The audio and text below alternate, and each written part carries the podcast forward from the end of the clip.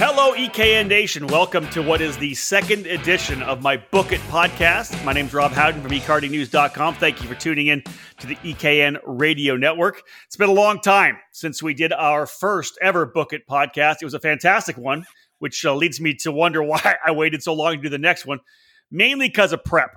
Uh, it takes a while to, to, to kind of get lined up to do a good job of these, I think. And I, I probably was hesitant to jump back in, uh, knowing that uh, my time has been limited over the last couple of years. It was actually Matt Jaskol, uh, who was our first uh, guest on the Book It podcast. Of you may have tuned into that one. We'll bring it back out for you to, to listen to as well from the archive because it was a tremendous opportunity for to do a deep dive into Matt's career and he obviously talked about a ton of stuff during that Book It podcast, and maybe he almost might have set the the bar too high for me because I might have been a little, little, nervous of not being able to do that again because he talked all about his racing career getting started. He talked about his time in the Red Bull driver search, uh, potentially on the line to become one of the next Formula One drivers from America. That didn't play out, and, and then we talked a lot about things that happened when the uh, when the economy crashed in 2009 it was a really, really great interview with with with uh, Matt. Here we are now, of course, though, in the middle of this coronavirus COVID nineteen pandemic. Uh, it is April the seventh here, twenty twenty. Everybody's on hold, and it really gave me a fantastic opportunity because a lot of the guys I would want to talk to are just as busy as I am. And and the guy I'm going to talk to here today, folks, is Greg Bell from Leading Edge Motorsports. And I've known Greg for 21, I think 22 years now, going all the way back to the late 90s and the explosion of shifter kart racing, uh, thanks to the Janowski family and, of course, the vision of Jim Murley at Superkarts USA as well. Greg was one of the big players coming into the into the game uh, with his Northern California shop. We'll talk a lot about that as well. Uh, we'll roll through the last 20 years. Success, of course, hugely back in the late 90s. And then, of course, last year, Greg and Leading Edge Motorsports, uh, the dominant players in Las Vegas, both the ROK the RIO and the Superkarts USA Super Nationals, winning the headline categories uh, at both of those major events. Well, Greg, thank you so much for joining me. I know you're there uh, in Lodi, California. I appreciate you taking the time to sit down with me for the Book It podcast. We uh, we have a long history and lots to talk about. Thanks for joining me, buddy. You're welcome, Rob. Uh, thanks for having me on. Uh, obviously, laying out a little bit of some of the stuff that that happened, just kind of that that little preview. Uh, before I ask you for the origin story, which I always do, I want to find out. Actually, I don't even know exactly how you got into motorsports, so I'm actually quite interested in hearing your feedback. Um, let's just ask the overview question first. When you look back at 20 something years in the sport, uh, has it flown by like it has for me?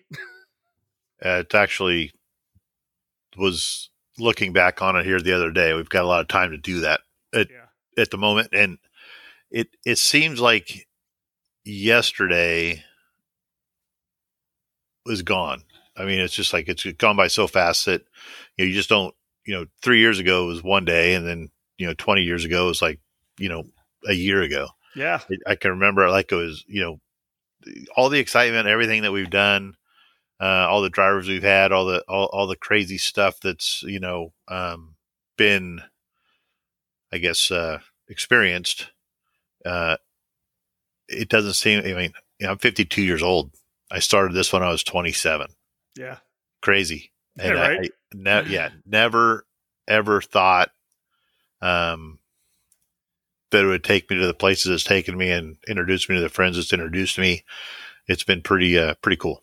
You know, that's interesting because I'm 51 years old, so you're only a year older than me. I started the magazine Shifter Kart Illustrated when I was 30, so you were literally literally 31. I, I I don't. It's so weird to me to think that you and I were 30 and 31 years of age when we were in the middle of the heyday of the explosion of shifter kart racing. I don't know. That that's really hard for me to kind of understand to, to, to, fathom. Like, dude, you were a, you were a 31 year old and we were rocking it.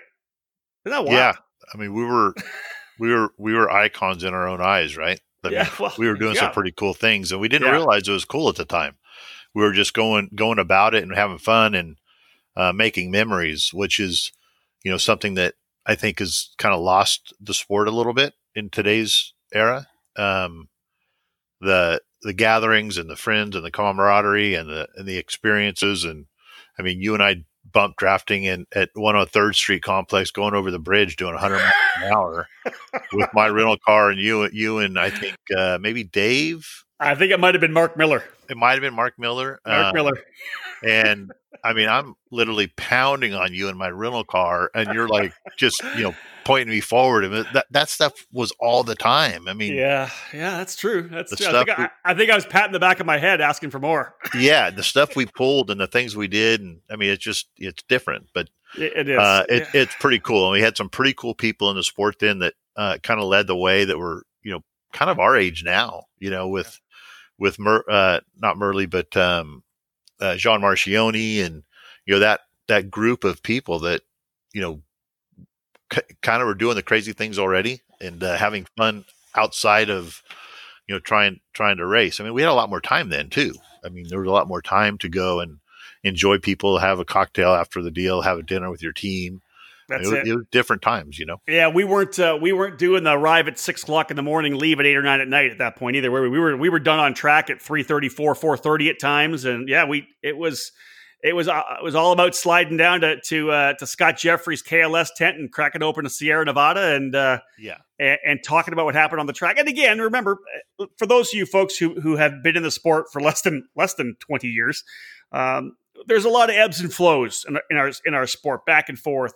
I always say that we're lucky these last 10 years that Superkarts USA has had this organization, this pro tour for, for 10 years into their 11th year now, because back in the 90s and 2000s, it was like a four year deal. Then everybody started, there was a lot of unrest, and then somebody new kind of take, took over, and then somebody new took over. And there really wasn't a lot of chance to build a lot of continuity that we've had. But, but with the ebbs and flows, ups and downs. Of course, the you know the economic recession in 2008, 2009. That was kind of the end of that first decade, Greg, that, that we were involved in.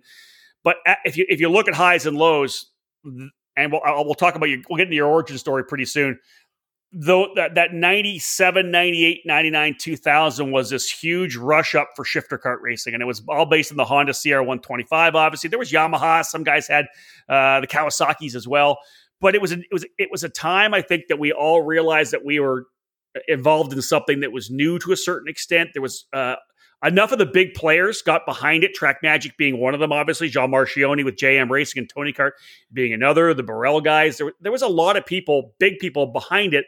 That, that really got behind the SKUSA Promoto Tour. Yeah, we didn't have a, there wasn't 170 people at those Promoto Tour races. There was probably 120, I think would, would be probably a good number of what we saw over the four classes, maybe even less than that. But it was just, it was a time where I think everybody involved knew knew that they were involved in something special and they were kind of hitching their horse to whatever Jim Murley was selling, his vision of what he thought karting could be. And then of course at the Supernats moving into to the Rio, just those years or five, there was probably five years there where I think we were all just hoping to hold on to the star that was shooting through the sky. You know, Rob, I think if you look back on that, and uh, it, it, was definitely a, a golden part of of shifter kart racing. Um, but if you look back on that, you know, you, you say 100 to 120 entries, but you know, we had five five classes. You know, we had pro, and then we ended up doing a semi pro, uh, and then 80 pro, and then 80 junior, and then 60 60 yeah. junior. That's five classes. That's what we were in. There was no masters. I mean, if you look at the the number per class that we that we achieved then, I mean, I remember rolling into Talladega and some of those tracks on the East Coast because back back then it was an East Coast West Coast split.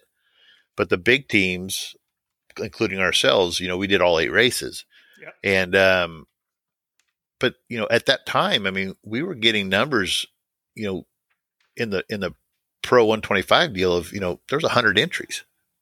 I mean, it, it wasn't a it, it, it was bigger than we remember then, like at a, well, at the, the big race, like the at the, big the like at a at a yeah. at a at a World Finals or Supernats. I mean, you know, there was a hundred entries in a class, and you know, there's still only five classes. So I mean, I think our biggest Supernats ever, which was back, um, I think when Jim was doing it, we were we were pretty close to 350 or 400 entries. Yeah, you're right. I, a race like the the uh, the World Finals in Oklahoma was again it was more like like I said somewhere around the 120 mark because it was the end of the season, of course, right? Some yeah. guys weren't in it anymore. Yeah, but but there, dude, there was you know we had there was big names. We were still getting high 20s, low 30s for some of these events, and yeah. and at that point that was still a, a big race, right? Yeah. We didn't have a regular pro tour race, a promoto tour race didn't usually have didn't have 55 guys in a class like we do nowadays. So there is a lot of a great momentum. But let's so let's let's digress. Let's stop here. Of course, I want to hear more about Greg Bell. I want to hear more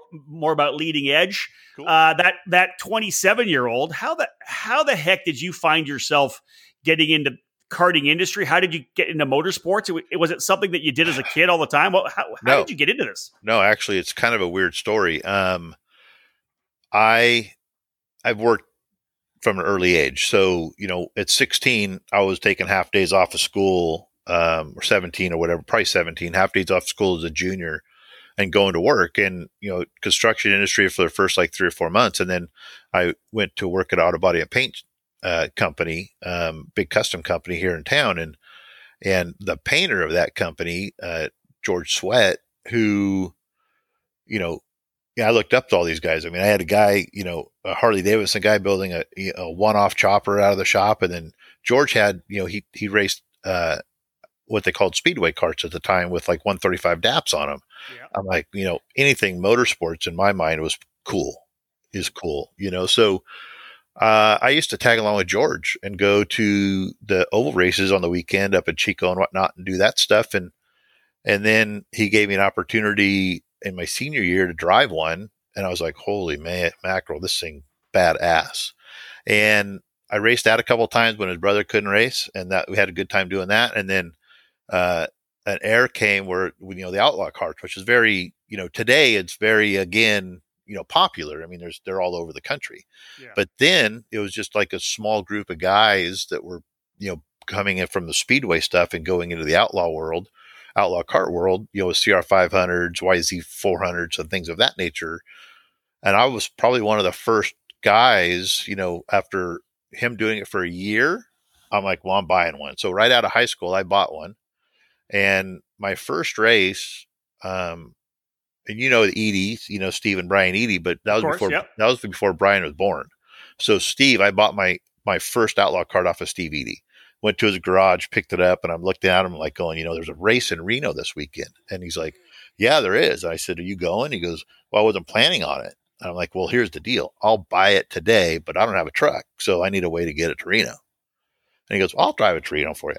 I love it. And that was my, that was my, you know, kind of like my start. I mean, you know, I've never driven one of these things before. I barely fit in a thing, had to cut the side of the seat out because it was the wrong size seat. We go to this fairground race and, uh, you know, the guy that got me into it, George Sweat, and uh, I finished first and second. We took like five thousand dollars home for the for the you know purses of first and second. You know, wow, yeah, yeah, it was huge payday, uh, super cool, and everybody's looking at me like, "Where'd you come from?" I'm like, "I don't know. I just and now hold on, try it." Now these are these these are the cage carts, right? With the cage with carts. the with the chat with a cart chassis, but with the floating the floating cage on top. That's right. Allows them to flex still. Yeah. Yeah. So um, I did that until shoot, so 85, 86, probably like 85 through 88. I I I raced those. And then got married and uh well no, I was racing when I got married, so it kind of went through 90. And then of course, you know, we got Molly got, you know, pregnant with Marissa really quick and um you know, she used to come to some of the races in Red Bluff, but it wasn't her deal because it was midnight and you know that's right 20 yeah. degrees below zero. It felt like half the time because it was winter racing indoors. And she's like, you know, I'm just not into this. I'm like, that's cool. I'm gonna sell it. And then I bought jet skis and started racing jet skis. Wow, I didn't know that. Yeah, so I right. raced jet skis competitively for uh, two or three years, and then uh, helped a few guys out on pro tour, you know, pro jet ski tour that were friends of mine that I raced with. That I so I travel with those guys and help them mechanically and the holding and everything like that. Back in the back in the days when you know Vanilla Ice and stuff was still racing that stuff. Like yeah. those, you know, those guys are on the grid right next to us all the time. Dude, it was one of the one of the first things I ever covered was jet ski racing up in Canada. yeah, so Dustin Farthing, all those big names. I mean, they were right there with us. You know, that was when they were getting their start into the pro stuff. And so then, uh, right after that, uh, a couple of years of that, um, I said they put an indoor track in Cal Expo, which is in Sacramento, and that's what introduced me to asphalt. And I built at the time I was building uh, my, our own cage kart stuff, me and Steve Eady, and we decided. I decided like let, I'm just let's bend up an asphalt cart. So we took like an old MX Star or something and kind of looked at it and did, did our own thing to it and put it together and um put a KT 100 on it and you know I'm I'm at Cal Expo now, right? And uh and this is indoor all, a- indoor asphalt indoor asphalt at Cal Expo. So they have all Dude. these they have all these show barns are like you know two three hundred thousand square feet that are just pole barns. Yeah. And uh, Mike Desrosiers, when I met Mike, um, he was putting these asphalt deals together indoors on the winter. So That's just awesome. a bunch of guys, no racing, just out there having a good time. And you know, we're sitting there, and I'm you know Ronnie Emick's there one night, and he's got this 135 DAP that's on alcohol that's just like you know, earth shaking fast. And I mean, this guy is like, you know, insane fast around this track. I'm just like, it just, I fell in love. I was like, this is just insane. And then, you know, a couple nights of that, and then we're there one night, and the guy's got an 80 shifter. I'm like, Uh-oh. went up and talked to the guy. I'm like, you know, think there's any chance I can drive that? And he goes, yeah, I've been watching. You're good, good enough to you jump in it. And I was hooked. Shifter kart racing became part of my life and wow. um, bought an 80 from Track Magic, George Barros. We're at Dixon. I'm not even in the sport yet. I mean, I'm 26, 27 years old. And yeah. I'm, you know, I'm barely, I've never driven an asphalt cart in my life. Right. So I do the indoor deal, um, then realize early, you know, early on, I'm like, I need something that's, you know, a bit better than a homemade garage deal. And, uh, went and George Barros was out there with some guys testing for the factory track magic team. And I walked up to him and I think Fausto was there. Um, he may not have been. It might have been one of the other guys that, from the shop. And, you know, I bullshitting with him and whatnot. And, you know, I bought my first track magic that day. And I'm like, you know, I'm interested in becoming a dealer. What's it take? And he told me, I'm like, yeah, I'm interested. I'll come to the shop next week. And what year is this? What year is this? 90, six or ninety seven. Wow. When, when was WKA? When WKA went to uh, early on, it did a tour, and we we went to Vegas out by uh, Buffalo Bills. We are at Buffalo Bills parking lot. Yeah, we did that, uh, yeah. Iowa. There were a couple other was, tracks. Might have been. I was either ninety six or ninety seven. Yep. yep. So that's that's you know when I kind of did that. So ninety. It would have been the year before that I became a dealer, and I mean everything happened.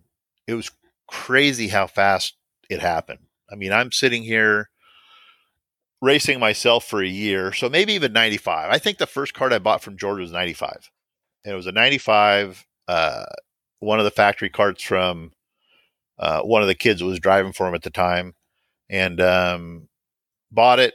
Got an 80 for it. Started playing around at the tracks and whatnot. So I spent a year doing it myself, and then you know selling it off and on a little bit stuff here and there. And I ran into a kid, uh, not a kid. I mean, he may have been a kid. He's kind of our age. Um, uh, yeah, it's so crazy, but uh, Billy Bowerman, who was a national RC car racer, right? And he was playing around and he met me at the track and, you know, we jived and I kind of had my 80 there already. And I'm like, you know, would you be interested in racing it in the IKF series? And he goes, yeah. So that was the next year to where I got Billy and a few other guys like pretty immediately just from being at the racetrack. And then that, that relationship got me hooked into um, Eric Davis out of Colorado, who was a multi-time world yep. champion RC car racer. And so Billy got me hooked onto him, did a deal with him to race Track Magic 125 stuff. And he was as meticulous as I am. So he did that for a year in Colorado, got me set up pretty quickly as, you know, the shop to go to, even though we're in California. I mean, we were selling, we were shipping, you know, probably five or six carts a month to Colorado. It was pretty crazy times. Yeah, it was good. And then were you building uh, your own uh, motors at that point too? No, still using Barros stuff. And then he was actually on Banky at the time. but he was dominant yeah. there. I mean, he was super fast and super friendly, and you know, he just it clicked right. He does everything. He just did everything right, and that led me to my first dealer out of Colorado. Um, there was a small motorcycle shop, and that guy, um, which it you know, it ended up kind of bad, but we we ran a lot of sales through that place. I mean, insane sales. I mean, we were at the time you know, we we would pre-book orders out of Track Magic in um, October, November, and I would put 120 chassis on order in October. And that's unbelievable. So what? Oh, it was crazy. I mean, that that was not my first year, but once we started rolling, we had a dealer in Colorado, and then that dealer led to, and then and then uh, Trent Blue did it for a little bit, as you know, with Mile High Karting as a as a side, you know, they raced with us on, on, the side. He was originally a deal, a, a, customer, and then we set him up to do dealer stuff after the deal fell through with, uh, uh, I can't remember the name of the of the shop. And then we got hooked in with Sun Honda, which is just a huge Honda, Yamaha, Kawasaki dealership. So we were like, like we were the first, really the first, besides Kawasaki and probably SSC, to place, you know, turnkey carts on a showroom floor of yeah. a, a, major dealership. So that was pretty cool because Bowden at Sun Honda, that I mean, we got all of our 125s from him. So we did a deal to where this was his price on chassis, this was my price on engines, and that kind of that's kind of when all that blew up, and we were you know starting to do engines, and we were supplying engines to a lot of the shops, and, and we just we you know we networked it, and you know I I think back then, and I'm just like, you know, I was still doing it with, you know, myself and like one other employee or, and at the time, you know, up until about 2000, it was just me and one employee. You were like, you went from like zero to 100 miles an hour faster to a shifter kart, for God's sakes. Like, you literally went from, hey, I like this, this 80 looks pretty cool, to, to being dropping 100 something carts and engine built for like, in like four years. Not even four years, it was two years. Wow, that's unbelievable. That's I mean, Fausto told me we sat down. I sat down with Fausto one day at the end of the year meeting, and he's looking at me, and he's you know no, none of those meetings were ever pleasant. They were always you know Fausto's way of telling you you're a fuck up, and this way you need to do different. And uh, I had a I, conversation like that up with the magazine. Trust me. Oh my god! I mean, it's just crazy. And you know, my first meeting with that guy and George Barros, I wanted to kill him. You know, and George looked at me. He goes, "Just take a breath. We'll go have dinner." call him tomorrow, like he asked you to, try to figure out what he's talking about, you know, and kind of getting the chills talking about this because I miss, I miss the guy, but um, yeah. you know, next day I called him at his office, which you know only probably only ten people had his direct line in his office. I'm one of them. I called him. I'm like, okay, this is what you want me to do, and he goes, man, that didn't take long. I'm like, that's cool. All you do is ask. And basically, that's what he said. He goes, stop fucking running on my coattails. I'm like, what? I'm like, I'm selling 120 chassis a year for you. And he's like, you know, it, you'll still sell 120 chassis, Greg. Brand yourself. You don't need to be sitting on the line in front of me with a track magic like my track magic. Brand leading edge motorsports. And that, and that was the beginning of what we were able to put together for the next like five years. You know, I'm, uh, and it was, I, it was a pretty, grabbed, pretty hey, cool listen, opportunity. So, and that, that was what it was the interesting thing because I grabbed, as we started, I grabbed issue number six of Shifter Kart Illustrated, and it was November '99, and it's it's uh, the front cover is the dynamic duo, and it's Jason LaPointe mm-hmm. and Trevor Trevor McAllister, and it was Track Magic's two yep. team attack, right? Because there was Track Magic with Jason and Oliver Rowan and and whoever else they had, the, but then there was you leading edge motorsports as like a, you know a works factory team as you kind as you and I kind of worked to to, yep. to market it as, and yeah, there. Listen, to be honest, you took it to the, the, factory team. You know that was the, that was the great thing. Not only it's not like you were a second level team. The minute you hooked up with Trevor midway, Trevor McAllister midway through 2099, I mean 1999, you guys went on a tear. You won two of the biggest races at the end of the year. I think I think you throw the Momo Grand Prix in there as well. The amount of races that you guys were able to win when you guys came together was astonishing. Just it was a like a match made in heaven. You guys just automatically clicked and went at it. That was a crazy year.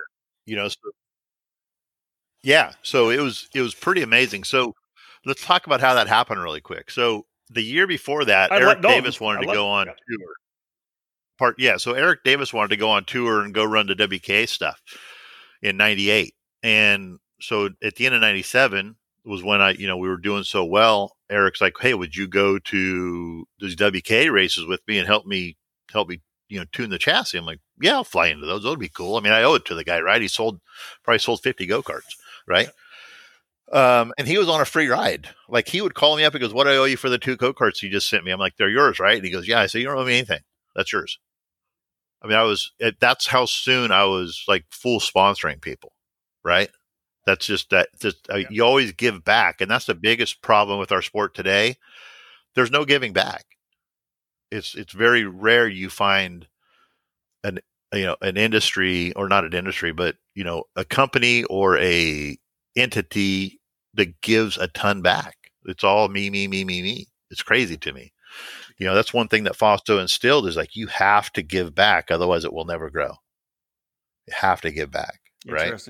Yep. So anyway, off of that deal. And then um, give me the scoop on this deal. So we did the Eric Davis deal. We did like three races, you know, did okay. Weren't like catching the barn on fire or anything, just did okay. And when we were in Iowa, uh Ohio Iowa? Iowa at uh what the hell's the name of that track?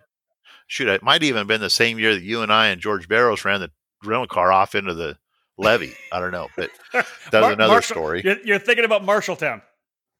Yeah. So. Um, yeah. So you know, I met Trevor McAllister and Bill Talley at that race. That was you know '98. Yep. And then '99, um, you know, Eric didn't want to do anything because I think he was starting a new family, and um, everything was cool. You know, just focused on the local shit again and having fun and and uh, I get this call out of nowhere from Trevor McAllister, and uh, he's like, "It might have even been Supernats. It wasn't Supernats then. It was a U.S. U.S. deal that." Um, oh, in '97. Yeah. Yeah. It was. You know it was talking about. Yeah, yeah. It was. Who, it was. It was still. Who did that? Yeah, it was it was still the Supernats. I think remember Hollis Brown was involved in it. Hollis Brown, yeah, and, Hollis and, Brown, and, and, the other guy. Don, Don Janowski, Don Janowski was still involved as well. And I, I don't I don't know that, yeah. that Wes Wes Gibbs was involved in that at that point. I'm not sure. I'm not sure either. But so that we were at that race. So I you know originally met those guys in in Iowa at at uh, and then we went to Vegas and they were pitted right across from us. So you know we cheated and chatted a lot and the next year, '99, I think he went. I think Trevor went to the first round with Champion Racing, and uh, you know, at that point, we're friends with all these guys, right? So, you know, my big thing in business is don't burn the bridges that's gonna you're going to be working with for a long time, and that's you know. So when Trevor called me uh, early on in '99, it was like right after the tornado at at uh, Oklahoma Motorsports. You yep. know that year, yep. the first round of of I guess you would call it Pro Tour, right? Uh, I don't think they had it the year before. I think that was the first year. Um, so Trevor calls well, that was the first 90, 99 was the first year. Yeah. So Trevor calls me and he goes like, Hey, he goes, you know, why aren't you racing? I'm like, I don't have a driver and I don't have, uh, you know, no driver, no racing. And he goes, well, you know, champion and I are splitting up. I'm like, oh yeah, why's that? And you know, he's like, yeah, it's just not working out. I'm like, okay, so for you know me because I, you know, appreciate everybody's friendship, I called Rodney and Dub, and I'm like, hey, so what's the story with this kid? Uh, he's a handful, blah blah blah, hothead. I'm like, okay. I said, so you cool if we I do something with them? And you know, Rodney's like, yeah, go for it. You know, take your chances. I'm like, good deal. You know, at the time, I, you know, we don't have, you know, yeah. I'm not made of money. I mean, I'm still not made of money 20 years later. It's still the same game, right? It's just, you know, rob Peter, pay yeah, Paul, pay your, it. pay your bills and have a little left over, live a decent life. Um, nobody's getting rich in karting. I, I, at least I don't think so. Um, and I brought, I told Trevor, I said, listen, I said, I can't just race you. If you want to, if you want to come to California and work at the shop, I will pay you $450 a week and race you. That's what I can do. And a week later, he was at my front door. Wow. Didn't even tell me he's coming. He shows up.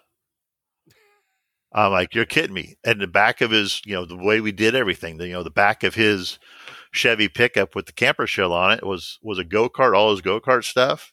And uh, actually, I don't know if we had a go kart in there. He may not have. Anyway, maybe maybe not. And uh, it just packed, and he literally, you know, he he literally put we put a bed in my kitchenette area of my first shop, and that's where he lived.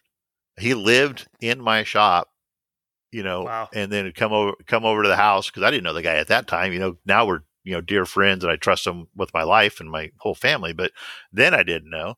So the first two weeks he's living in my shop, and then I moved him into the house, and I would pay him to go racing. I mean, I'd give give him money to go. You know, first race after we got together was uh, Reno, was the next stop. Um, I realized early on that we had a power issue because it was you know just his his engine stuff, and I did a deal with George Barros like we need your power, and we didn't have all of it at the beginning. Like we didn't have all the power that you know Jason Lapointe had early on that time. So we got the, but the first time we bolted on the Barros Honda, we literally kicked everybody's ass.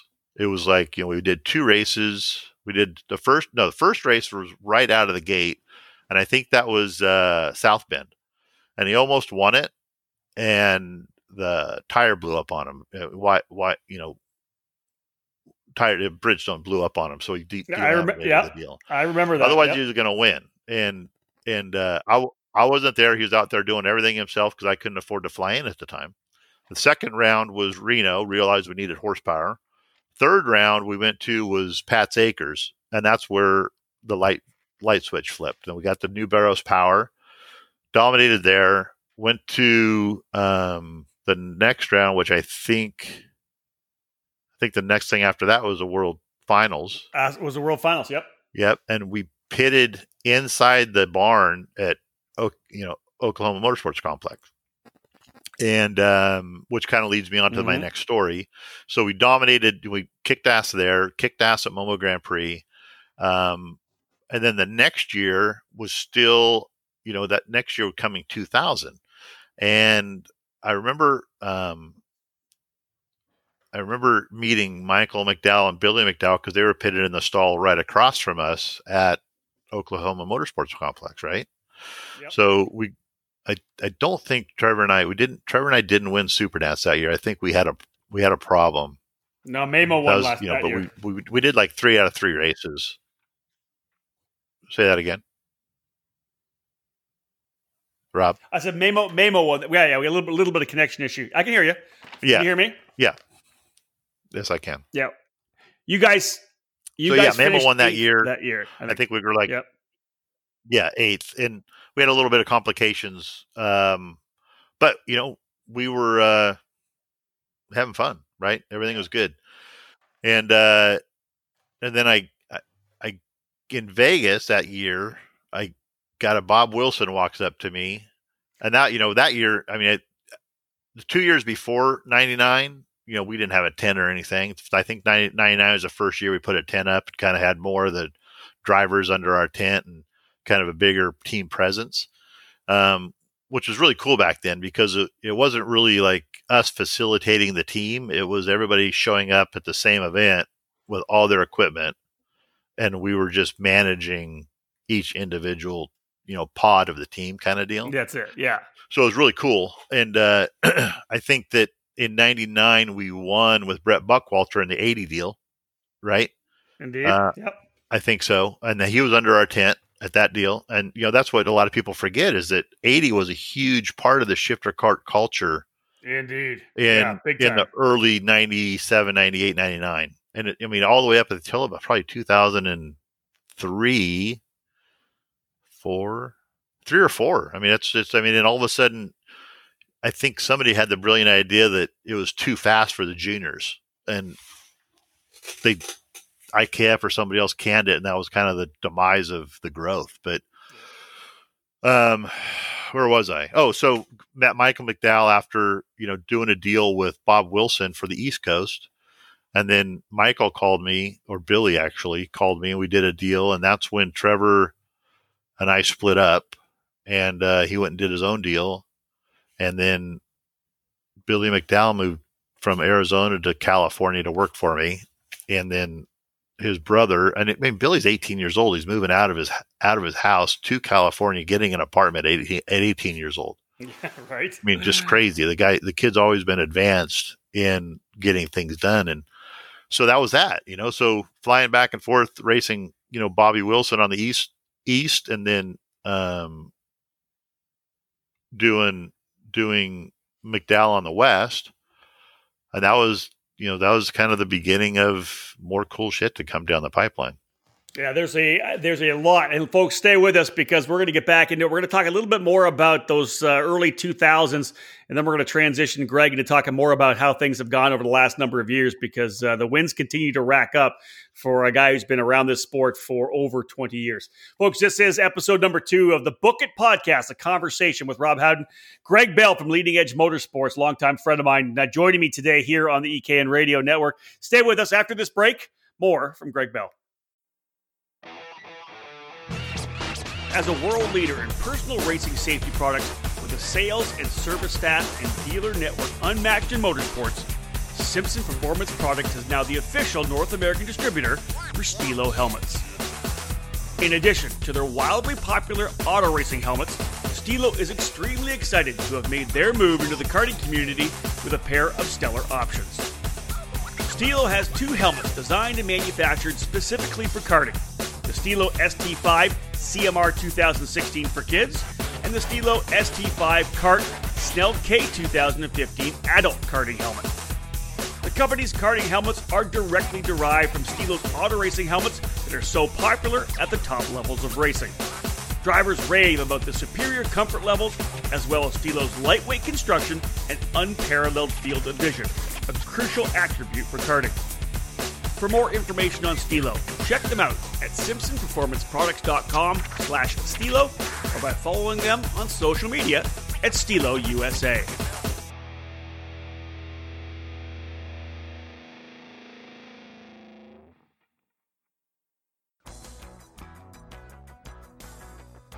Twenty-five years of experience, twenty-five years of success.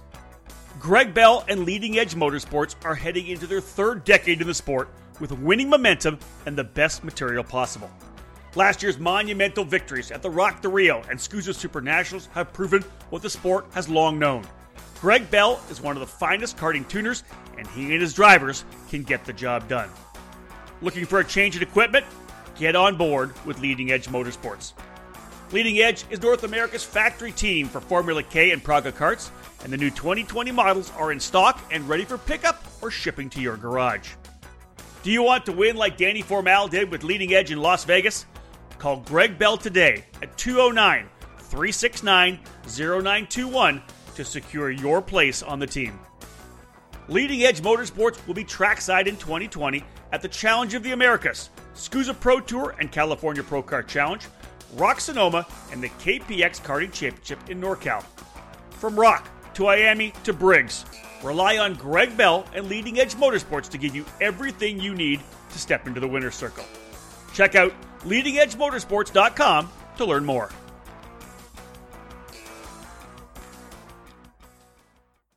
Welcome back to episode number two of the Book It podcast, a conversation with Rob Howden. Greg Bell from Leading Edge Motorsports joining us, getting a chance to go through the origin story of Greg going back 20 uh, something years, talking about how he got into the sport, uh, the heady days of the SuperKarts USA Pro Moto Tour, running guys like Trevor McAllister and Bobby Wilson and uh, Michael McDowell, who, of course, is a longtime NASCAR driver now. Michael was uh, one of the top young drivers back in the day. Uh, I want to say uh, won a couple of big races as well, but always great with uh, with with leading edge. Greg, let's dive back into. Uh, I want to talk a little bit about 2001 because that was an unbelievable year for you as well. You talk about how you keep transitioning, and you know, looking at some of these pictures. Uh, one of the big things, of course, for 2001, uh, the magazine Shifter Kart Illustrated that, that, I had had been around for three or four years at that point, and our excellence awards were one of the things that uh, we gave out every year. And I'm looking at a picture of you here holding up the big trophy in the team. You guys won Team of the Year uh, that season. And man, it, it was it was a great season throughout the entire program. It wasn't just the stuff that you guys were doing at the top level with Ronnie White and stuff, but it was other guys that you had all the way through S2, juniors. You really had a, a cross section of a team at that point that was just absolutely stellar. Yeah, that was a pretty good year. I mean, they were all good. They were all good. Yeah. You know, I mean, I, but that, um, that was another weird deal. I mean, I'm walking with you know racing Michael McDowell at I think probably around three, and we're at uh, track down south um, by the coast there, um, and I'm with my Molly and the girls at that time. That's one of the only pro tour races they've they went to, just because you know girls don't dig racing at all that much, and uh, shopping's more fun than watching dad work.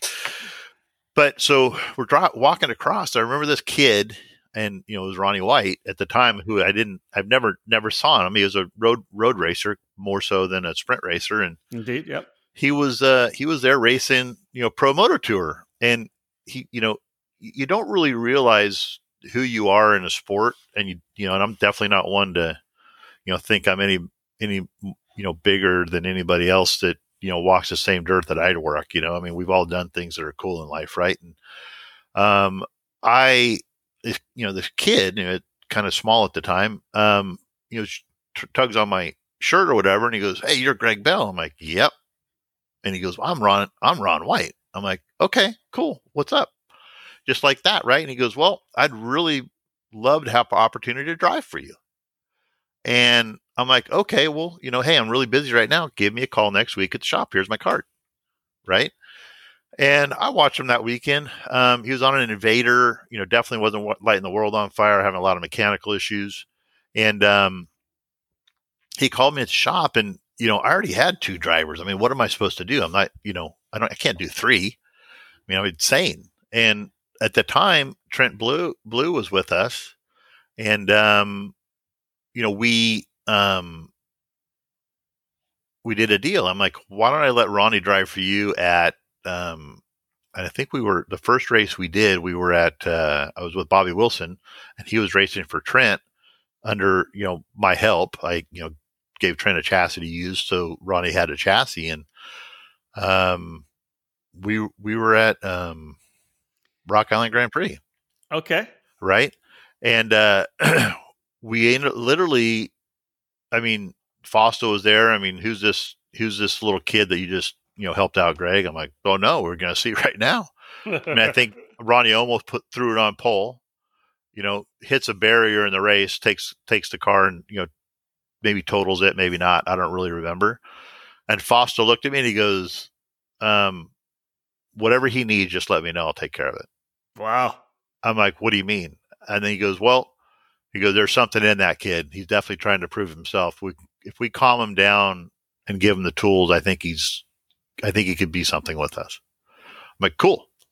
So that was that, you know, so he finished racing the year with Trent and then came on to our program. So that was kind of cool too, because then Trent, you know, we could put drivers with Trent and then that would then, you know, stepping stone to leading edge and then leading edge to factory track magic if you know Fausto saw something in them, right? Yeah. And uh, so that's just kind of the way the the hierarchy worked, and you know it was good for everybody. I mean, everybody involved. Was it was super super positive. And, well, it's um, interesting, Greg. That that year, remember 2001. That was the year that, if people look back and maybe don't know about it, that's when Scott Speed kind of dominated the action yeah. with with his uh, JM Racing Tony Kart with the big Swedetech Hemi. That thing was a rock yep. star. Yep. But the lineup that you had and the you know obviously what, what, played for you to be able to get team of the year that year it was a, it was a it was a it was a progression where you guys proved that it didn't matter who was in your cart they were going to do well it was greg it was uh, it was trevor mcallister the one year and then as you said then it was bobby wilson in the east and michael mcdowell then you show up in 2001 and hey, let me just throw some names out here because you had both ronnie white then you also you actually had joe white running with you as well yep. Yep. Uh, you had in the S2 class, you had, or S1 class at that point, S1 was the semi pro because the super pro class was uh, that mm-hmm. was launched. You had Tyler Lewis yep. and, and Courtney Weeks, a young lady from Colorado. And, and they were, you know, both kind of on the same level where they were top 10 and getting better. Yep. You had Brian Eady running in the K1 class. Yep. So you were winning races in K1, and then you had, like you said, you were you were connected with Trent Blue at Mile High Karting, and he had some kid named Preston Peebles out of Texas. Yep. Uh, like every race you guys showed up to, you were bagging podiums, running top fives, and getting race wins again. You know, it was just it was the it was the collective effort of I think three or four years for you, where you were able to bring everybody back together, and all of a sudden had this major year where you guys became a powerhouse. Yeah, I mean that's kind of the way it worked. I mean, it, it all kind of goes in flow, right? I mean, if you're not winning the year before, you're really not getting any kind of traction the year after. Yeah. And um, you know, so we did that, and we did a really good job of doing that, and uh, it paid off for many, many years. It really wasn't until 2003 where I just kind of got burnt out and decided it was time to take a back seat, and I took a couple of years off. But you know, 2001 yeah, I mean, it, we did a lot of accomplishments. I mean, you know, like you said, team of the year, um, a lot of wins, a lot of second places at Scott Speed, the little turkey. Yeah. right. Uh, but like you said, he had a Hemi Swedetech on it, and the program that we put together, part part of our success was getting George Banky. He wanted to do our engines, and uh, our first our first uh, ordeal testing, we're like, okay, we have something here, and then we went uh, to one of Third Street Complex and you know, wasn't, you know, I think we heard something and then the stuff we put on wasn't quite where it needed to be just because of some, you know, issues and consistency. And uh, throughout the year, we just kept working super hard with George and he never gave up. And we, you know, I'd, I'd park Ronnie on the dyno at George's place in Reno for days. I mean, to just go and go and go. And I remember one night, it's like four in the morning, and Ronnie calls me and he's like, uh, Greg, I think we have something. I'm like, what do you got? And he goes, well, I pulled this pipe down off the wall and I ran it on the dyno and it was just, just, it's humongous, Greg. It's huge what we've, you know, cause at that, at that time we were all running like, you know, the RLVA pipes, you know, the old skinny long pipe kind of deal. Yeah. And like JM ran and we, we found this big body pipe that George had made up and it didn't work right at the time. And Ronnie sticks it on there, adds a bunch of fuel to it, and all of a sudden it's like wham. I mean, we had something that was just close to what Scott had. Didn't still, you know, still killed us down the straightaway. But when we went to uh, Oklahoma that year, we were able to run with Scott.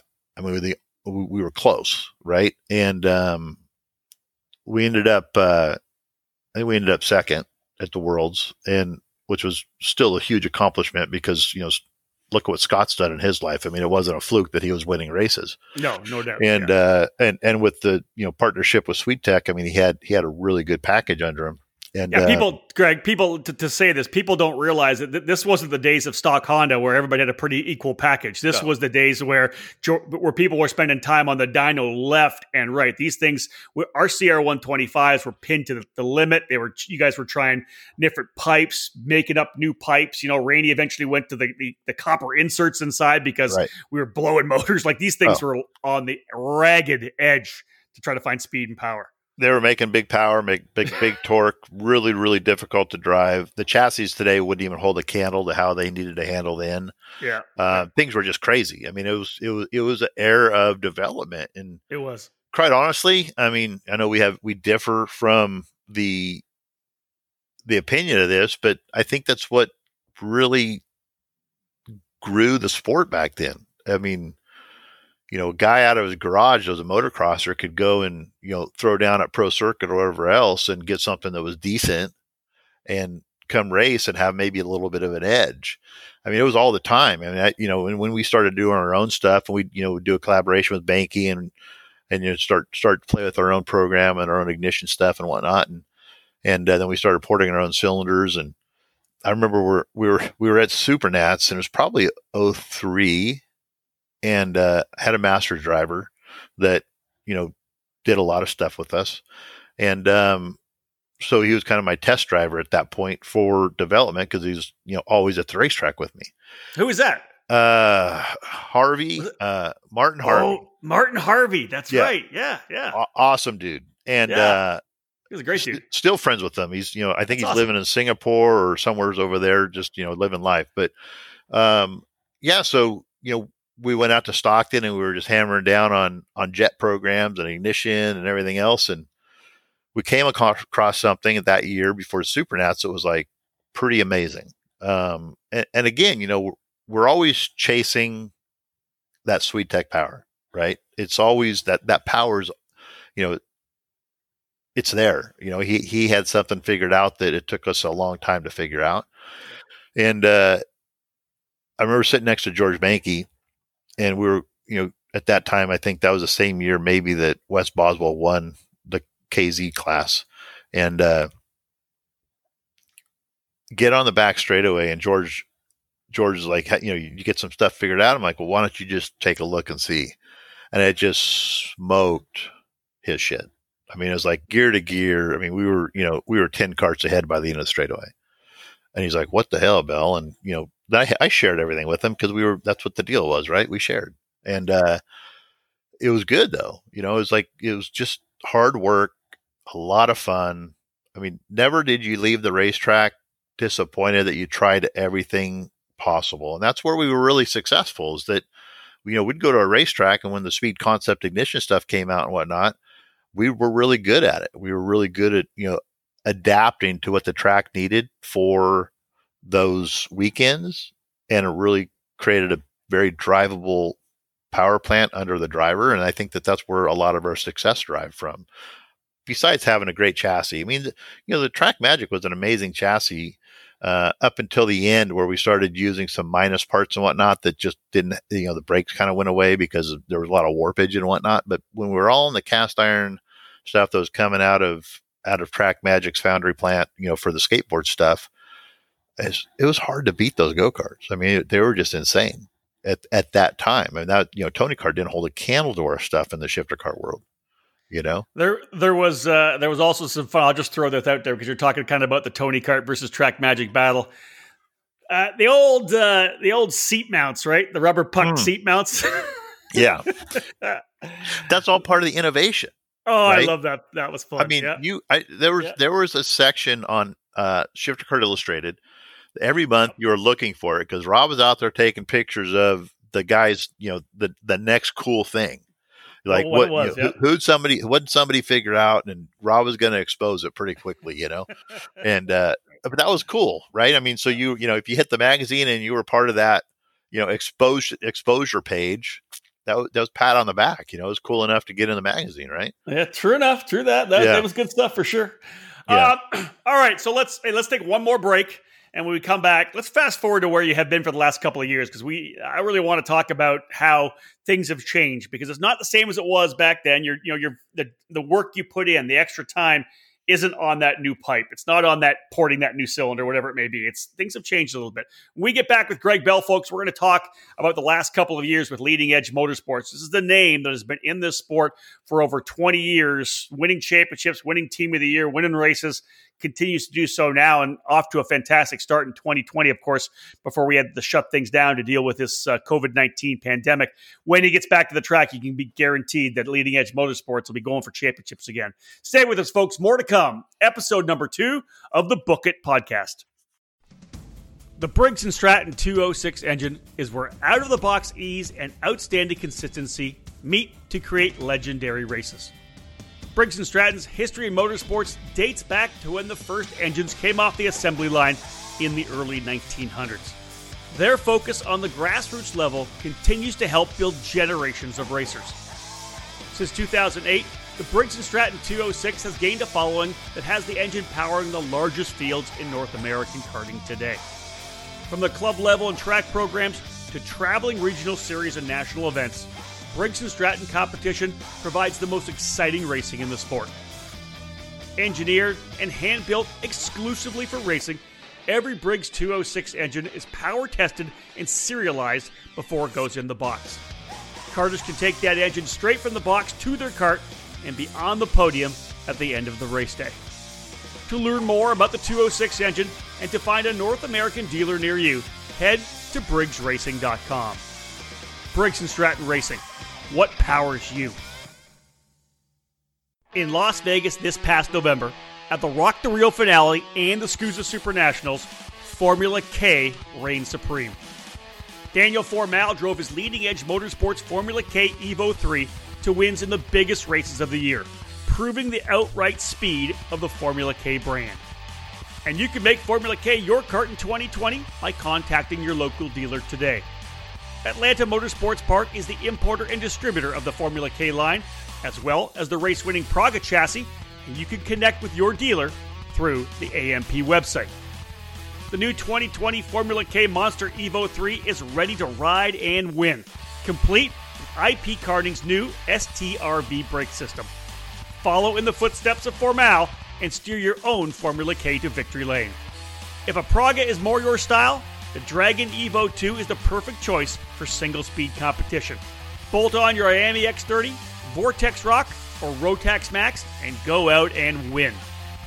Atlanta Motorsports Park has both Formula K and Praga chassis in stock to support new dealers, and they have previous year models in their inventory available for racers who are looking to get a winning chassis at a discount.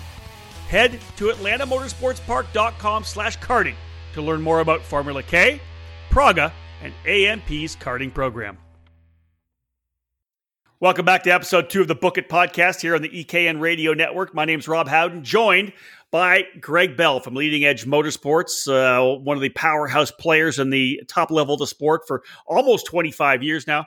All right, Greg, we, we had a, a chance to go back into the the history books, uh, you, you know, work that memory bank a little bit, but let's let's go a little let's fast forward to where we've been for the last couple of years.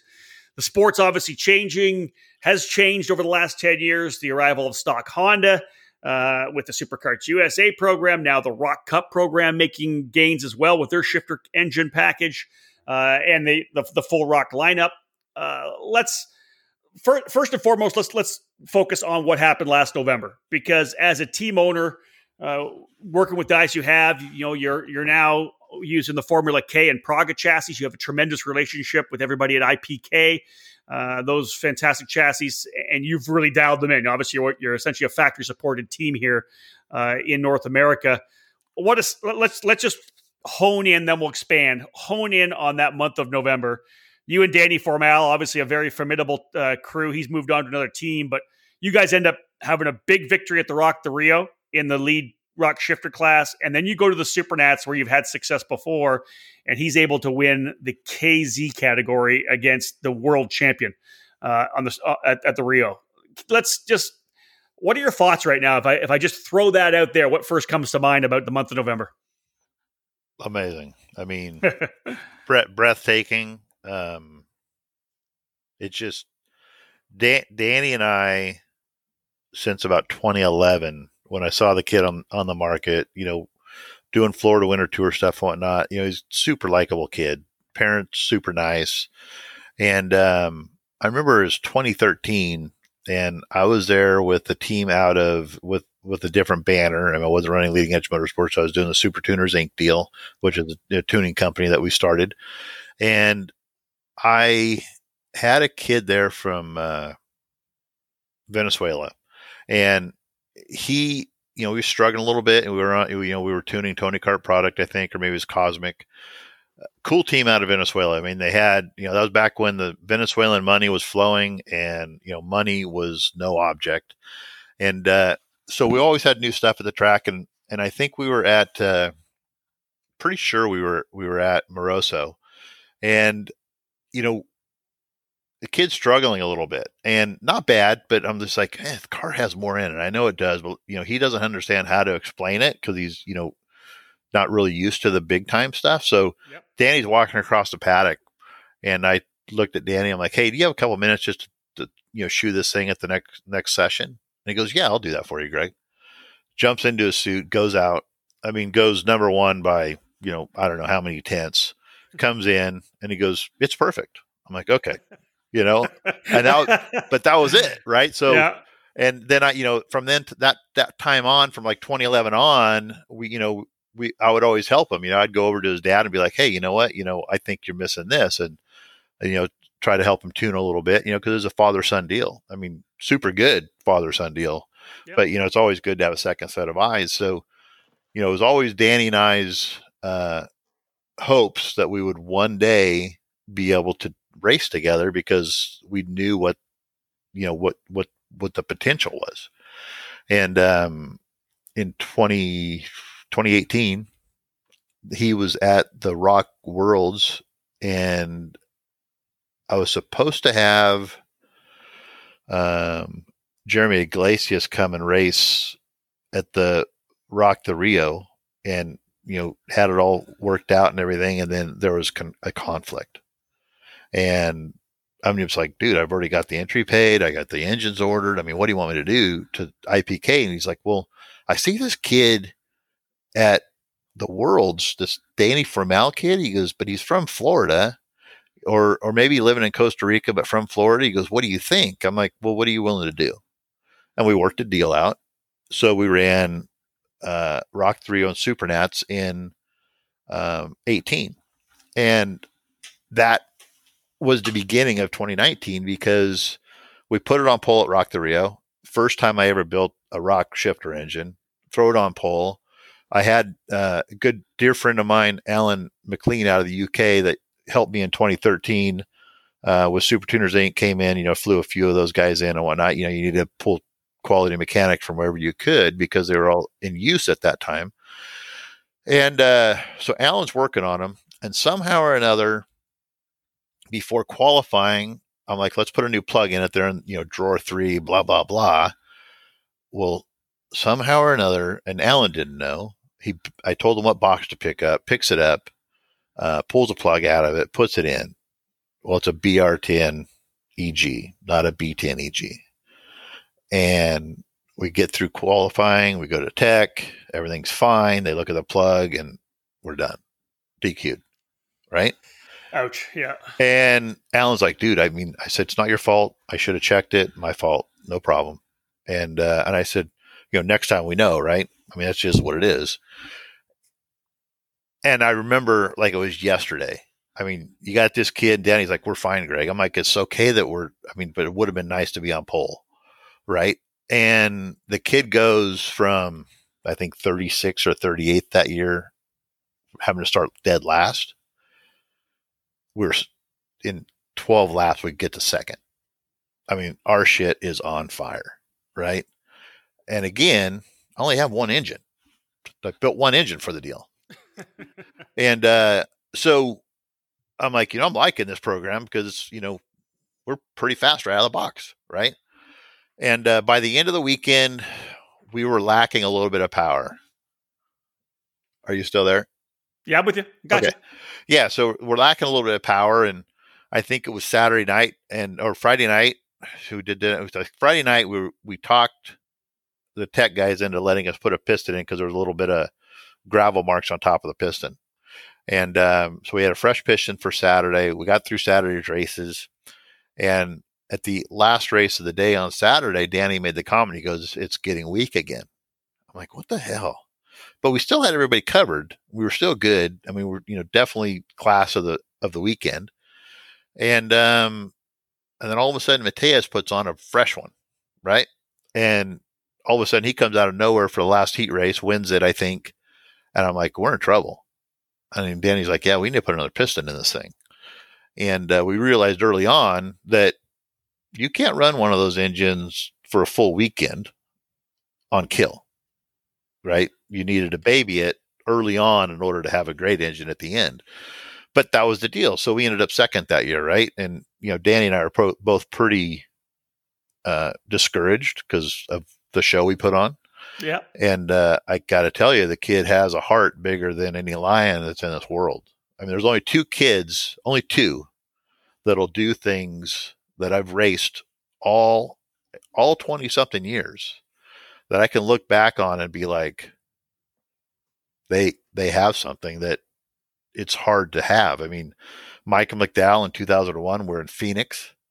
Yeah. And he I slows down. He just slows down I, like six tenths of a second, middle I of the race. This, dude, I tell this story all the time. And and I'm go. like, yep. you know, and and and I was a hard ass because our shit was always fast, right? So I I get he gets in and I'm like, I look down, I'm like, what was that all about?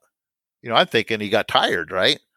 And he gets out and I like, no, I mean, both of his ass cheeks looked like a tiger got to him and just ripped him apart. Yeah. Uh, he, goes, he goes, the seat tab broke like halfway through. I'm like, why didn't you pull in? Hey, do you he know goes, what that was, dude? Hey, do you know what that was? That was the last chance qualifier. It, it could have been, and, yep. and he and he qualified through because he was the last guy in the uh, last guy. He was the transfer spot, broke the seat tabs, it wore through his seat, Ugh. it wore through his suit, and it was an apple sized, like just absolute, like you took a cheese grater to his butt. bad.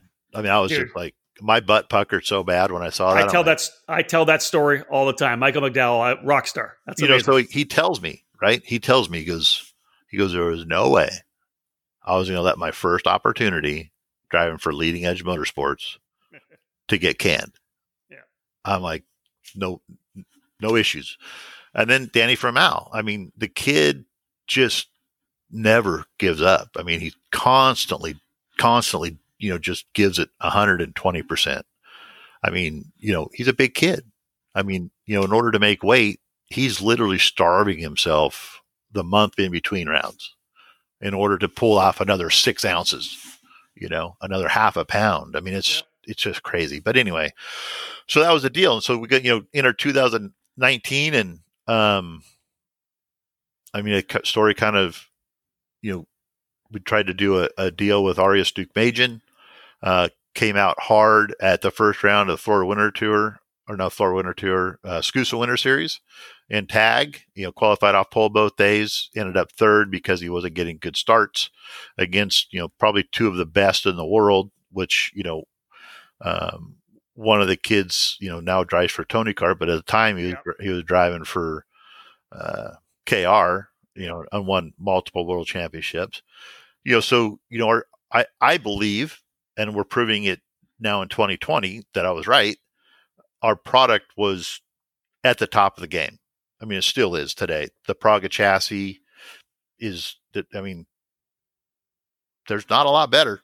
I can tell you that. I mean, if you look at what Oliver Calvo is doing in 2020 mm-hmm. and what we did at the first round, and then you know, I don't, I'm not sure what happened with Arias. I mean, we lost a little bit of, of pace, and we had, and we couldn't find it again. So just don't really know what that is, but um, it is what it was. And, we had, you know, spectacular time at Florida Winter Tour in 2019 with Danny and the and the, the team that we took there.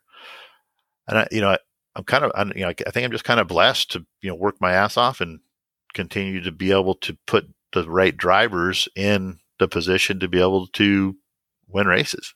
Yeah, and it just it just seemed that that the connection with you and, and Danny kind of really really set up for that that huge November, right? Where you guys roll yeah. in, uh, we're able to win uh, the ROK the RIO, big win, of course, for Danny there, and then a couple weeks later, again against we're talking about against the, against the world champion, right? Marijn Kremers. Yeah. You guys are able to come in and win KZ, the international category, and there's a lot of other top international drivers in that field, and and not only win, but really midway through the race, grab a hold of it and and essentially dominate at the end. Yeah, so we were on cloud nine, leaving obviously leaving after winning ROK the RIO.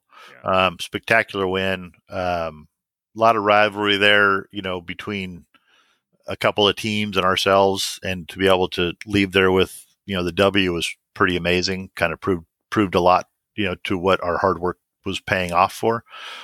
And then uh, I remember it like it was yesterday, Rob. I mean, I'm driving home. Uh, Danny's flying out of Vegas. I'm driving home on Sunday, and I think Alan's looking at uh, Facebook or Instagram, and he's like, Greg, look at this. And there was an Instagram post by SKUSA, and uh, not sure what party is SKUSA, and it doesn't really matter because it lit a fire under my ass.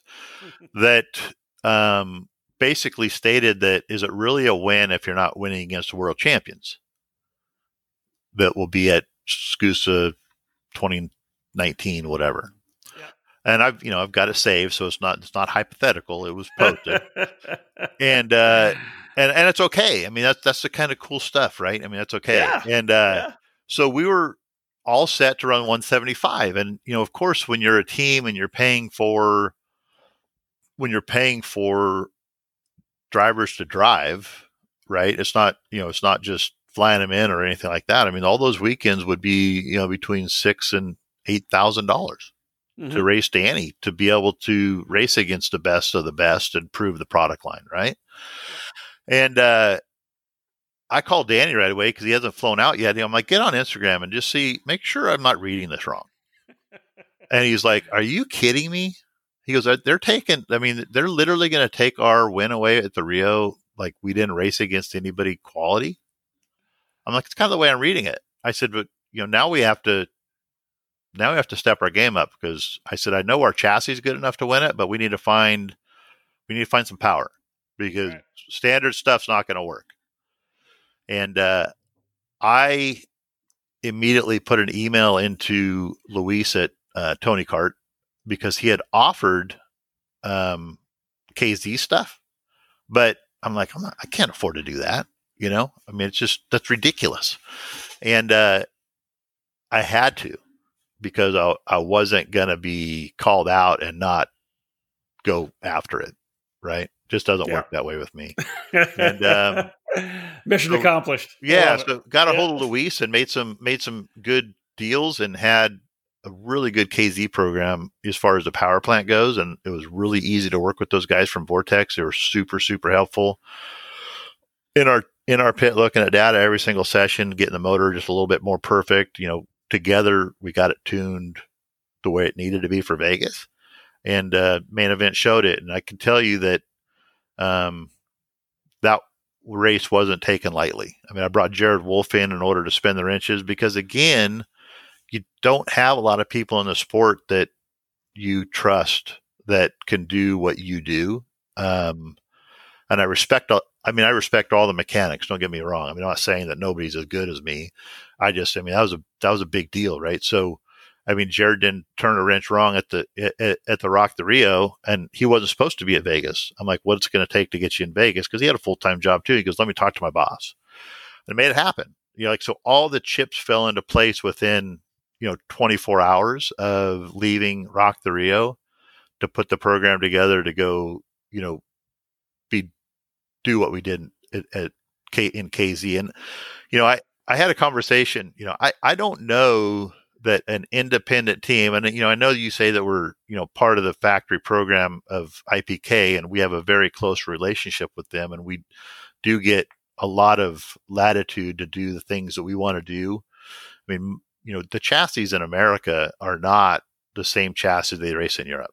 They're just not. And, you know, every good cart manufacturer that has been um, successful, they tweak the chassis for America. It's a, just a different, it's a different everything. Our tires are different. Our power is yeah. different. Our yep. track surfaces are different.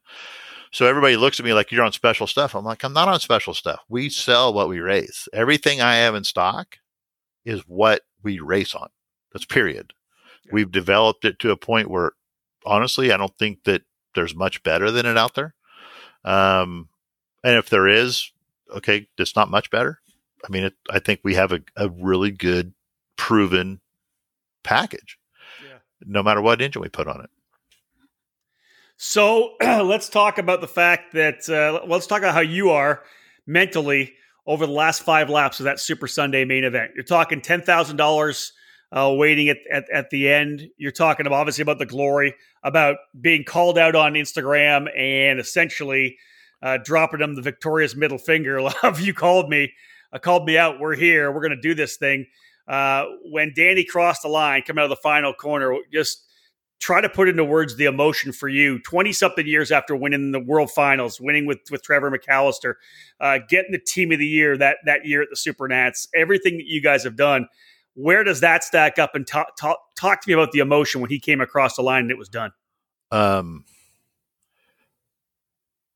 i've never had a rival ever in this sport I, we've all worked well together there's never been pointing fingers or i mean I I pride myself in making sure that you know no bridge is ever burnt kind of deal. So the deal with SKUSA and them calling me out all year long, not supporting their deal and whatnot. I mean, it was strictly because we didn't have our program ready with the 175. Danny and I were going to go drive a 175 program. I mean, we did it in Indy. Uh, realized that we're not where we need to be with this engine package. And you know we weren't gonna i mean it just that was the first opportunity we got to race it and it didn't turn out the way we would have liked it. Understood. And and uh you know so when the SKUSA deal happened and they called us out um you know my first and my first deal was okay game on.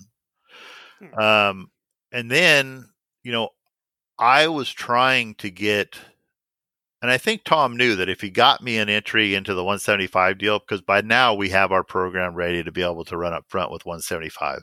And then if our stuff wasn't good enough, we had Fisher there backing the deal to put his power on because his deal backed down to where we had a pretty good, you know, had pretty good power opportunity, either our stuff or Fisher stuff. Um, we talked to Swedetech. They didn't want to do anything because Danny supposedly damages everything he drives, which I haven't had that issue all year long. All right. Uh, uh, so anyway, um, you know, so you know, going into that race, there was a lot of cards on the table. Obviously, a lot of money on on the line. Um, I've tried really, really, really hard to get a 175 entry put together, and tried to work with Tom, and he just just wouldn't budge, you know. And I was paying the entry, I just didn't want to pay the penalty, right? Yeah. I'll pay the entry, uh, but I don't want to. You know, it cost me because I didn't get in on time because we we switched gears last minute to go do the KZ deal, and by the time I got home Sunday night from ROK the RIO, they closed the entry deal down. So okay. it cost eighteen hundred dollars to enter Danny into KZ for a Supernats. I'm like, I can't do that again. I mean, I'm already on the limit, right? Um, so when we crossed the line, obviously financially, you know, my heart was pounding because it was a it was a big help to the to the budget. Yeah, but right. To be to be honest with you, Rob, I mean that not because Tom called me out, not because there's any animosity. I mean, I love the guy to death. He's doing what he needs to do in order to protect his brand, and I totally respect that. I just wish he had an understanding that nobody's out to get him. We're all out to just go racing. That's the bottom line. But at the end of the day, I'm on the phone. Well, I'm pacing like a, you know, I might as well have been my daughter's in the delivery room and I'm, you know, pacing back and forth, making, you know, it, it, nothing's going to fall off. You know, you're thinking about all the stuff you did in the prep and who you have yeah, to do yeah. what. And, you know, no, no, no failures. Right. Um, and I, I remember it was like three to go and, um, a couple of people were up in the stands and they were watching me and I kind of felt like a fool because, my heart was pounding like an absolute. I mean, I not heart attack mode, but I mean, I was getting yeah. pretty excited. I'm a very emotional guy anyway, and uh, the first person I called when he crossed the finish line, well, actually crossed in front of me by the deal, and I knew that you know, barring a failure, that we were winning. Yeah. And like a dominant win, not like we barely made it. It was like, you know, we had a pretty good lead. Um, was my wife, Molly. And I said, honey, I said, I've done a lot of shit in this sport and I've had a lot of fun, but I just won the biggest race in the fucking world because it's bigger than the KZ World Championships. It's, you know, because not everybody's at the KZ World Championships. You had the world champions and runner up, and I think top five. You had three of the top five of the worlds at this race. I mean, that was a huge accomplishment. And kind of like, you know, another check off the old bucket list of accomplishing what you can. Um, it was pretty damn cool. That's all I can say. Yeah, I, I remember seeing your face obviously afterwards as well, and it's uh, to be able to do something like that, to be able to to knock out that particular thing, to be able to win the Supernats at that level in that particular category as well, right? You're talking about an international category. Yeah, uh, it's just an absolute tremendous deal. So, all right, Greg, so you, you got that done. Uh, you go into the off season, you're like, okay, we got momentum. I'm sure you would like to have stayed with Danny. He ended up going in another direction to, to, to you know chase his race car dreams, which yep. is obviously understandable. Then you come out of the gate. Let's so let's just wrap this whole this this book it podcast up with a talk of t- t- t- today and the you know the the future that you see coming right now. Because out of the gate, you go from you go from this veteran driver Danny Formal to this young talent Oliver Calvo. And there's other guys under your tent. I only want to say it's just Oliver. You've got some great young drivers in the mini and micro class too, which are going to be your, your, your future but you get this Oliver Calvo kid running in the Challenge of the Americas, and damn if he doesn't just go out and essentially put on a show and smoke everybody on your product again to continue the momentum. Yeah, you know, I mean, that all started at Supernats. You know, we did a deal with him and his family um, through another one of our longtime racers. Uh, Chad Isert called me. He's like, you know, Calvo might be looking. And I'm like, man, that kid's pretty good you know. um, so, you know, I said, you know, I Facebooked him like, hey, you know, would you like to come in and talk? And he's like, yeah, I can do that. And we made a deal before uh, Streets of Lancaster. He's finishing off the year on his uh, on his on his pa- his past you know obligation. Yep.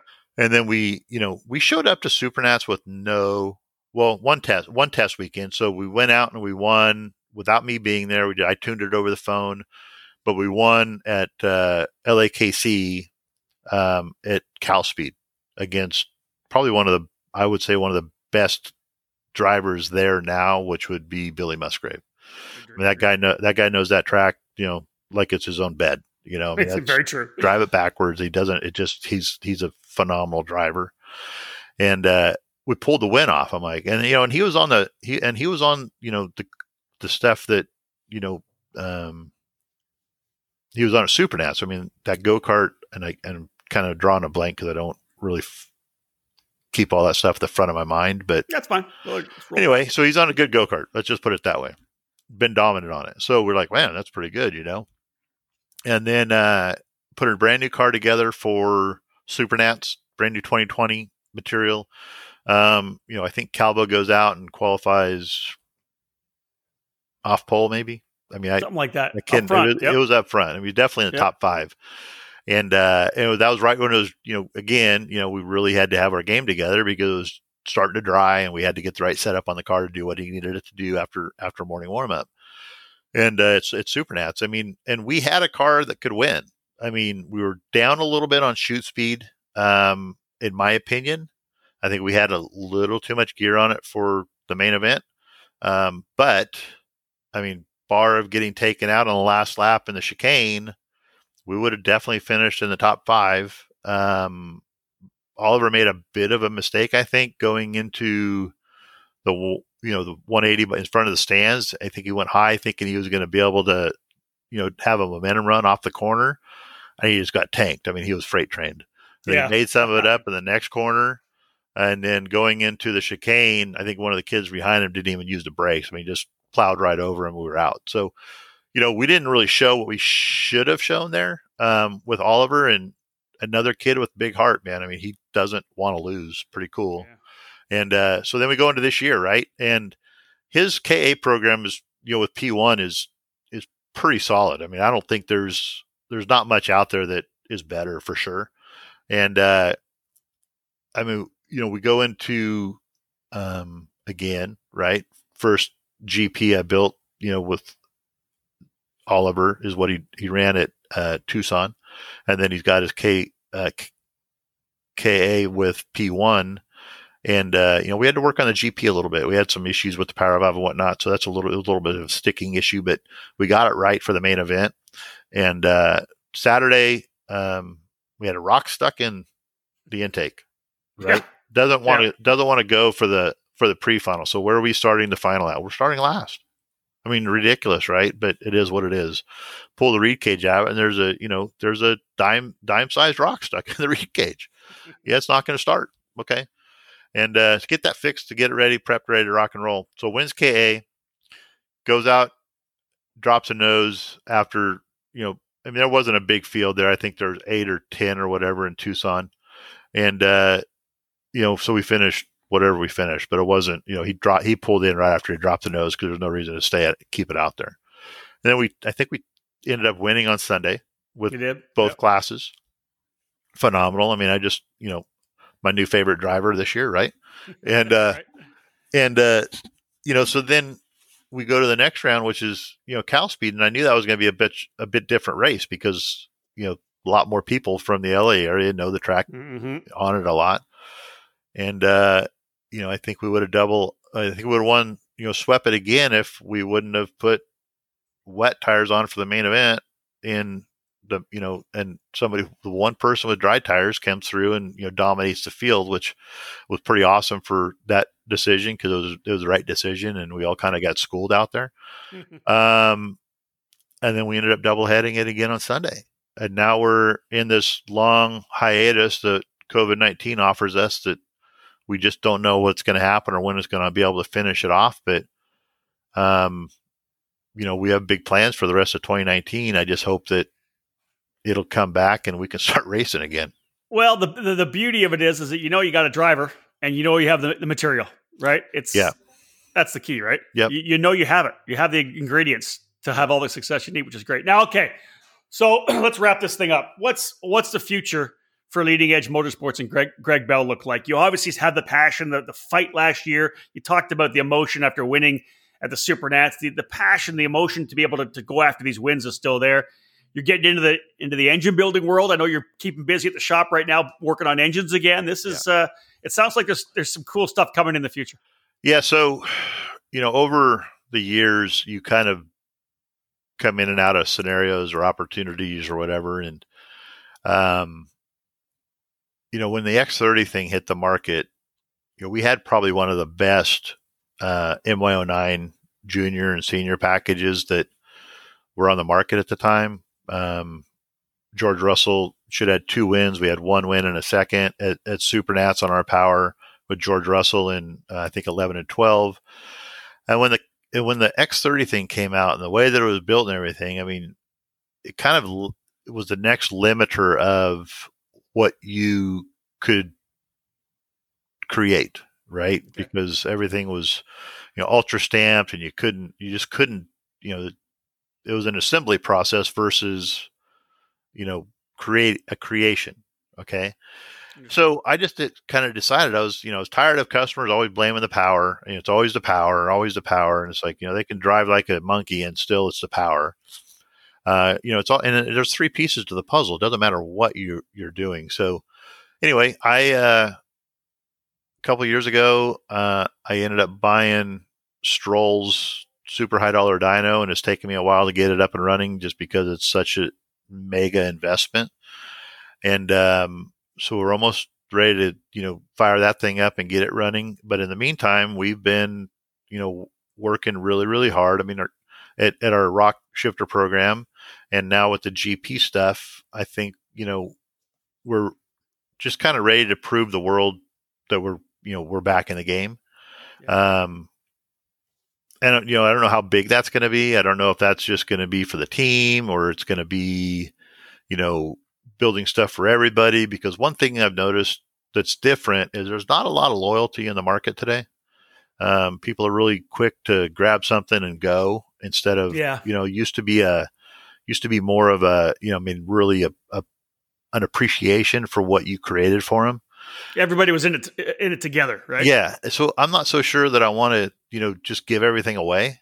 And I'm not the type of engine builder that will not do it 100% if I sign you onto the program. Yeah. So it's it's kind of, you know, I don't know if that makes sense to you, but it's kind of where I'm at in uh, in life. You know, accomplished a lot of things, built a lot of cool stuff, won a lot of races. And that doesn't happen because we don't have a keen sense of the entire package that you're driving, right? It's not because we're just really good at chassis stuff. It's not because we don't know how to read data. I mean, it's because we know how to do everything really good. Yeah. And um, that's what, you know, that you, you need to keep that close to home. I mean, if you taught everybody what you know, you'd be out of business. that's exactly true. All right, Greg. So the future is uh, Formula K, Praga, great drivers, leading edge motorsports. And you got young, like I said, you got some young drivers coming in the micro and mini categories as well, which is always exciting, right? When you can work with the kids and and potentially bring one up from the from the very very initial classes within the program. Yeah, no, it's it's pretty cool. So you know, it's really fun, and you know, the biggest thing working with a cadet driver is very rewarding. Um, got a couple of you know really good you know national quality drivers that are currently on the team. We've got a few more coming up for the KPX series that are going to work with us. And, uh, you know, Cy- Cypress Andrews and, and, uh, Casey Moyer are both, you know, the Cypress is like, he's a little rock star at nine years old. Um, definitely more to come out of him. Already, I think we've already got a couple of seconds at, at on, and then I think we, you know, it's going to be good. And then, uh, Casey, we did just amazing work with last year at, at uh, ROK Sonoma, and uh, kind of like he kind of popped out of his shell and you know has become something that um, will win races. I mean, it's not it's not it's just win. It's just when is he going to be able to do it on a national scene? You know, we're at ROK ROK ROK the RIO with Casey, and you kind of lose track. We had a lot of stuff going on at, at ROK the RIO, and uh, you know, Casey and his dad were working together, and you know, we brought two sets of brand new tires. You know, we were supposed to put them on after the third session on uh, Wednesday, so we had fresh rubber for the rest of the afternoon. And you know, it's Thursday or Wednesday, no Thursday, and you know, I think we did. Uh, we qualified on Thursday, I believe, for ROK the RIO, And no, we qualified Friday morning. So Thursday afternoon, I'm like going, what is going on here, Casey? I mean, so I'm watching video. I'm like, man, kiddo, I mean, we need to get on our brake program. And he goes out and he goes, Greg, I'm trying hard, as hard as I can. He goes, it's just, there's some, you know, and so we went over everything. And I asked his dad, I'm like, when did we put the new tires on? He goes, well, we haven't yet. I'm like, oh my God. Okay. My fault though, because I wasn't, I mean, I should have, I should have told him it's like time to put the new tires on. Even though we talked about it, I didn't confirm it. Right. Yep. So um, we finished our last session. I changed uh, the brake pickup point for him. I worked with him on his braking. I can tell that he's driving the wheels off this thing and he's super deep into the corner, but it's just the time's just not there. And I'm just like, what is going on? The motor looks good. Everything looks good on the data. Everything. I'm like, we're missing something. And that's when we realized, no, you know, tires from the last Sanzara race. And it's okay. Well, we messed up. Kid will be okay in the morning. Goes out in the morning, goes number four fast. There you go. right.